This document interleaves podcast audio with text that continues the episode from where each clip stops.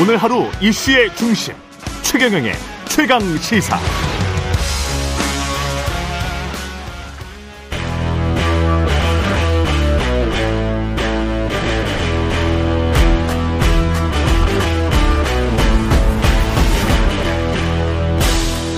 네, 한 주의 시작 여의도 정치를 깊이 있고 날카롭게 들여다보는 시간 정치 먼데이 코너입니다. 오늘부터 매월 마지막 월요일은 조웅천 민주당 의원과 함께 하려고 합니다.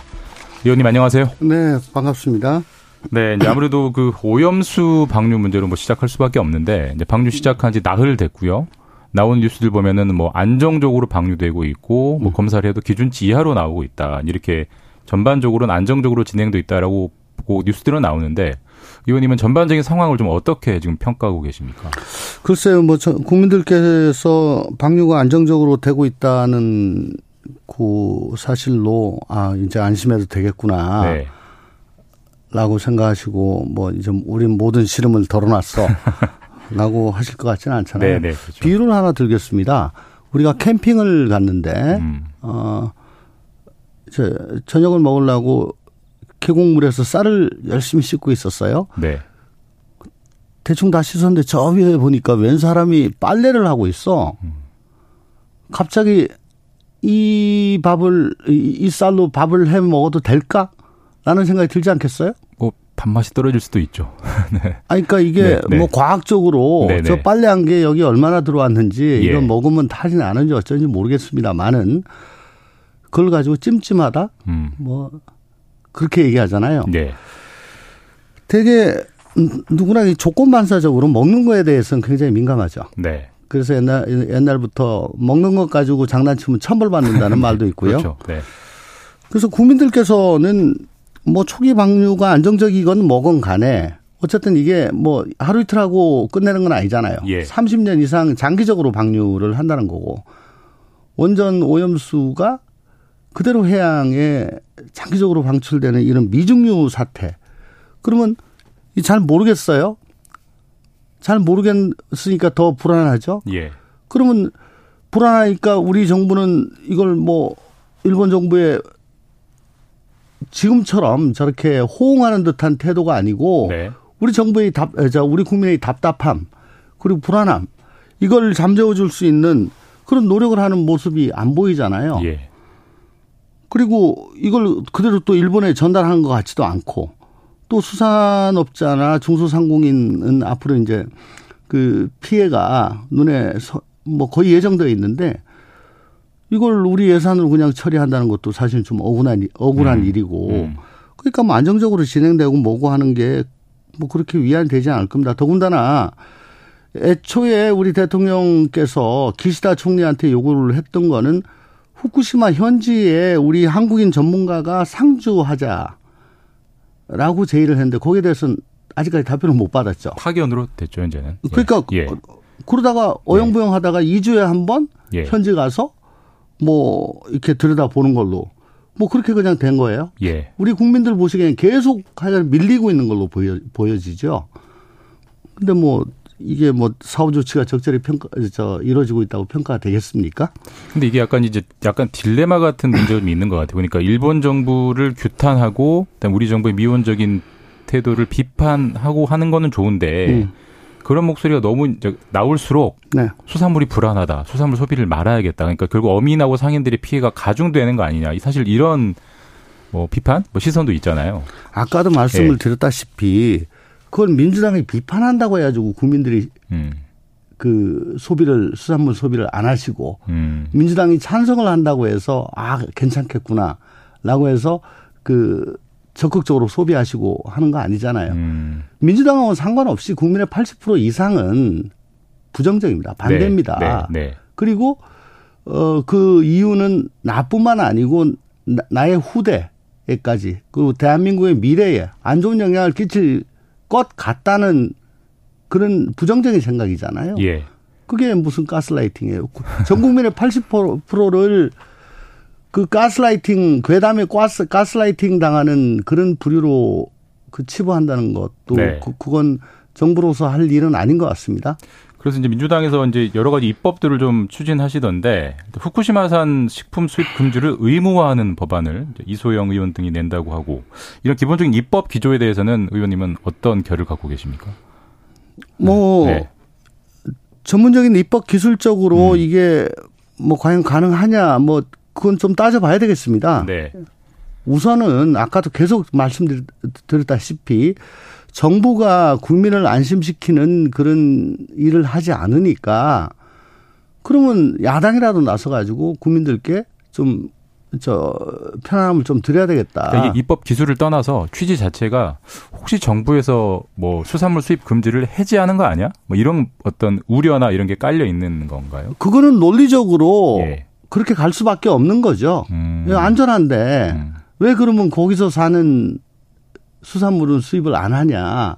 그리고 항상 어, 토를 다는 것이 이 정부 내에서는 수입하지 않겠다라고 네. 하잖아요. 네.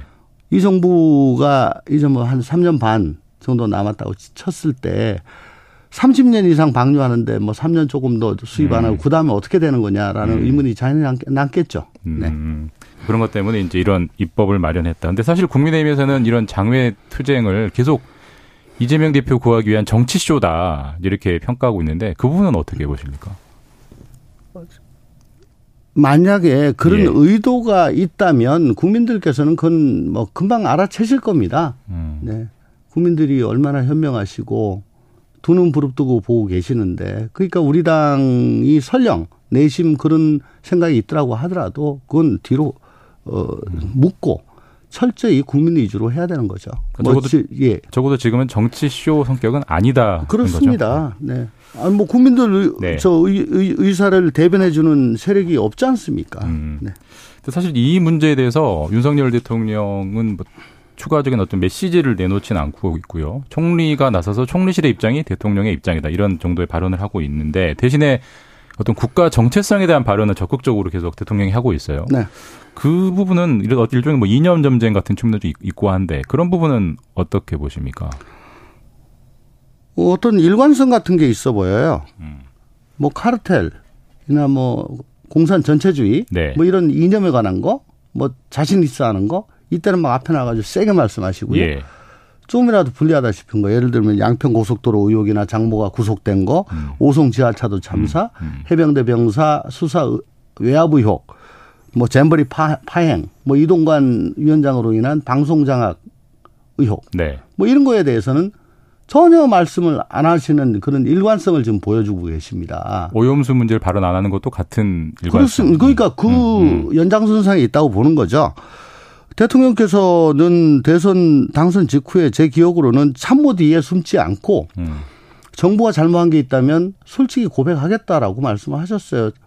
그 기자들도 저 뭐월 1회인가 주일에 만나겠다고 네. 말씀을 하셨고요. 네. 그런 거 다 없어진 거죠.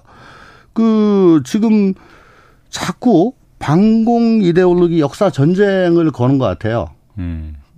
뭐 일관 이것도 일관성이 있습니다. 뭐 백선엽 장군서부터 해서 홍범도, 홍범도 장군, 뭐 예, 예. 김자진 장군 뭐 다다 다 그런 것 같아요. 근데 전 참 이런 말씀 꼭 드리고 싶습니다. 음, 대선에서 승리했다.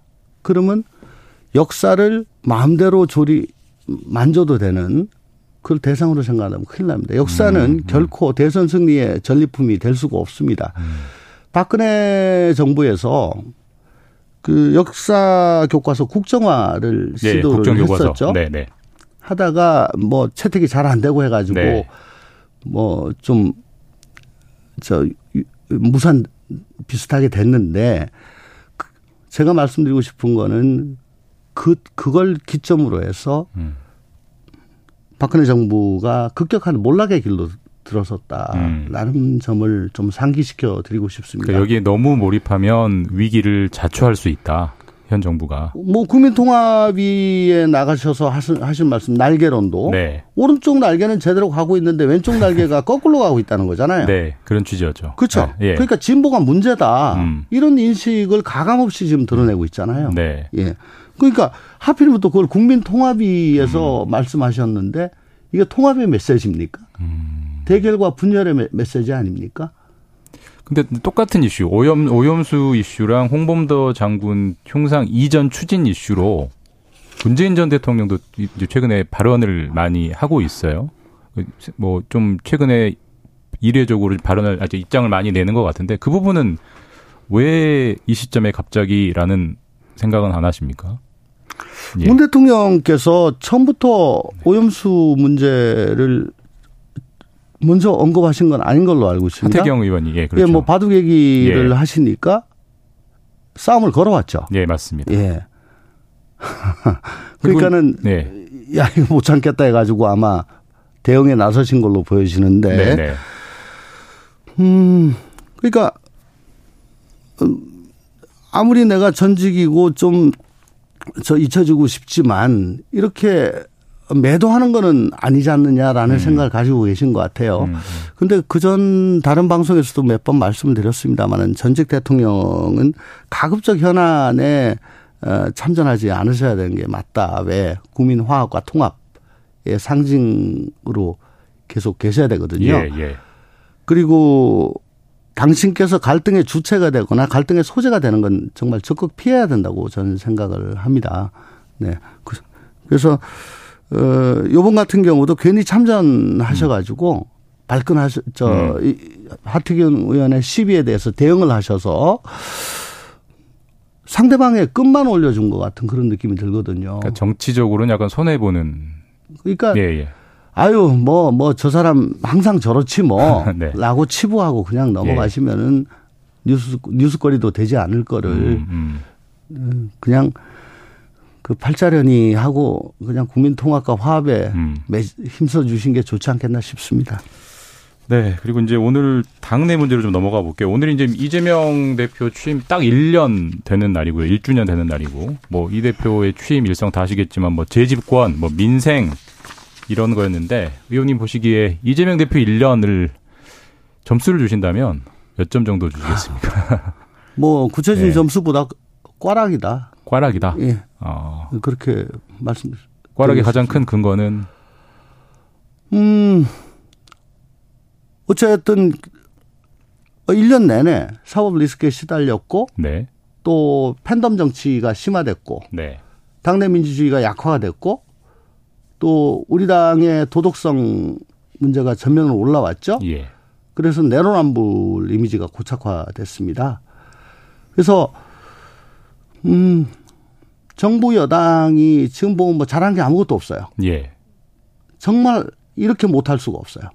그럼에도 불구하고 음. 정부 여당이 실정을 하고 그 자살골을 쌓는데도 거기에 대한 반사이익, 득점을 전혀 못하고 있습니다. 네. 우리가 대한 세력이 아니란 거죠. 네.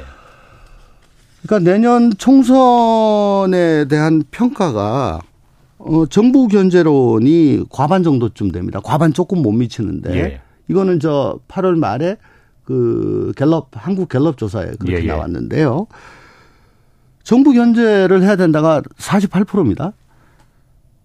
그리고 내년 총선에서 정부를 지원해야 된다 하는 게 36% 정도로 음. 압도를 하고 있어요. 그러니까 견제를 해야 된다는 의견이 48%인데 우리는 30대 초반의 지지율에 갇혀 있죠. 예. 그러면 거의 15% 정도의 그 갭이 있습니다. 이것도 박스권입니다. 이 대표가 취임했을 때 한국갤럽 기준 9월 첫째 주에 보면 우리 당 지지율이 34%. 근데 가장 최근 8월 마지막 주에 갤럽 한국 갤럽이 32%. 거의 그대로네요. 예. 네. 뭐 오차 범위 내에 그대로예요. 그래서 어 이런 여러 가지 리스크 또 뭐 도덕성 내로남불 온정주의 이것 때문에 이재명 대표가 당선 수락 연설을 할 때 뭐라 했냐면 자라기 경쟁으로 국민의 희망이 되겠다. 믿음직한 대한정당이 되겠다. 국민이 흔쾌히 선택할 수 있도록 하겠다라고 음. 호언장담을 했는데 지금 어땠습니까? 뭐 민생과 경제 열심히 하겠다고 했는데 아무 성과 없잖아요. 대신에 방탄, 내로남불, 네. 네. 뭐 도덕성, 또 팬덤, 뭐 이런 거밖에 사당화 음. 이런 거밖에 남는 게 없는 거죠. 오늘 아침에 일어나 가지고 포털 사이트에서 어쭉 한번 그냥 봤는데 뭐 제 말씀과 거의 음. 진배 없습니다. 네. 그러니까 대표의 민생 뭐 정책은 보이지 않고 사법 리스크만 보인 1년이었다. 사실 이제 똑같은 문제가 또 곧 다가오잖아요. 검찰이 네. 이제 구속영장 청구하면 체포동의안 어떻게 할 건지. 뭐 근데 대표가 이제 밝힌 이 대표가 밝힌 입장도 있고요. 가결 여부는 어떻게 전망하십니까? 뭐 조심스럽기는 하지만 네. 요번에 만약에 또 뭐 정당한 영장 청구가 아니라는 이유로 음.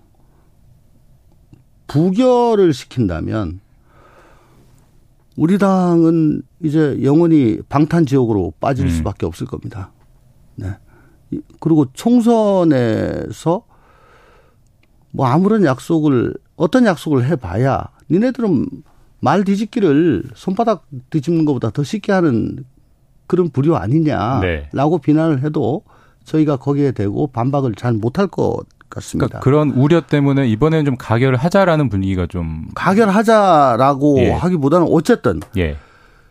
이 대표는 2월 달 교섭단체 대표 연설에서 하셨던 그 취지대로 신상 발언을 하시고 음.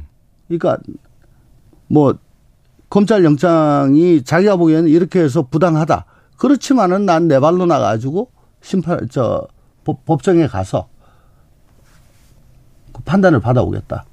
그리고 검찰 수사의 부당함을 보이겠다. 이렇게 말씀을 하시고 당에서는 이걸 갖다 부결당론, 뭐 가결당론 이건 하면 안 되는 거죠. 국회법상 그 어, 국회의원이 양심에 따라 가지고 하는 거니까. 예. 그래서 각자 아, 국회의원들의 그 양식과 소신, 양심에 따라 가지고 표결을 해서 음 근데 그렇게 하면 아마 저는 가결되리라고 봅니다. 음. 네. 아까 의원님이 아까 언급하신 그 여론조사 개요를 좀 살짝 좀 말씀드려야 될 것 같은데 한국 갤럽 자체 조사로 지난 1일부터 3일까지 이제 조사를 했고요. 정부 견제로는 48% 그리고 지난 22일부터 24일에 조사한 결과로는 민주당 지지율이 32%였습니다. 자세한 사항은 중앙선거 여론조사 심의위원회 홈페이지에서 참조하시면 됩니다. 어, 조금 더 이어가 보면 사실 근데 이제 구체적인 판단이야 결국 이제 법원에서 하겠지만 네. 뭐 이제 뭐 구속이 된다든지 또 대표의 거리가 생기면 뭐 음. 지금 뭐 플랜 B를 준비해야 된다, 뭐 비대위를 꾸려야 된다 이런 얘기들이 많이 나오잖아요. 네. 그 부분에 대해서는 지금 어떤 준비를 해야 된다라고 지금 보고 계세요? 플랜 B란 게 아마 저 친명 쪽에서 나오는 얘기인 것 같은데 그게 음 구속이 되더라도 친명이 주도를 하는 그런 지도부를 계속 꾸려나가는 예. 이 끌고 가는 그런 방안을 이를 얘기하는 것 같아요. 근데 아까 말씀을 드렸다시피 이 대표께서 직접 어 전면에 나서 가지고 어 우리 민주당의 얼굴로서 1년을 어 보냈는데 그 성과가 지금 이렇지 않습니까? 네.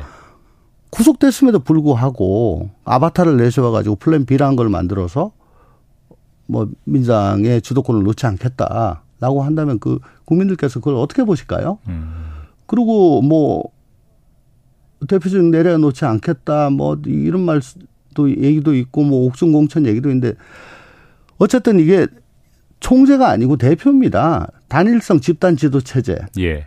그러니까 대표의 의중이 중요하다고 하더라도 최고위원회 회의를 통해 가지고 거기서 논의가 되고 거기서 결정이 되는 거죠.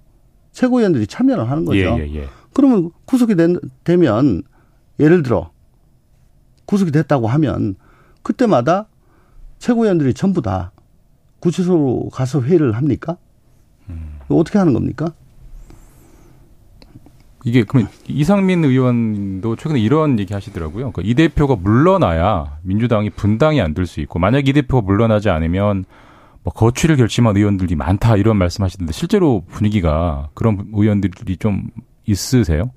물 저, 적극적으로 물러난다기보다는 지금 여러 가지 리스크가 있는데 이제 거기에 대해서 순리적으로 네. 어 행동을 해 주신 게 당을 위해서 도움이 되죠. 또 또한 어, 설령 이 대표가 그뭐 거치가 달라진다고 하더라도 우리 당을 지지하고 있는 그룹들이 여러 개가 있는데 네. 또이 이 대표의 적극 지지층이 있지 않습니까? 네, 네, 네, 이분들이 실망을 하고 투표장에 나오지 않을 경우에는 투표율이 대거 내려가고 어 총선에서 그러니까 수도권 같은 데는 정말 박빙 싸움이지 않습니까? 예. 거긴 거의 전멸할 가능성이 높습니다. 예, 예. 그러니까 어 유권자들이 흩어지지 않게 하고 당도 분열되지 않는 그런 방법을 모색을 하려면 그건 이재명 대표가 애당하는 심정으로 음. 처신을 해 주셔야 되고요. 뭐 아까 뭐 분당 말씀하셨습니까? 예, 예.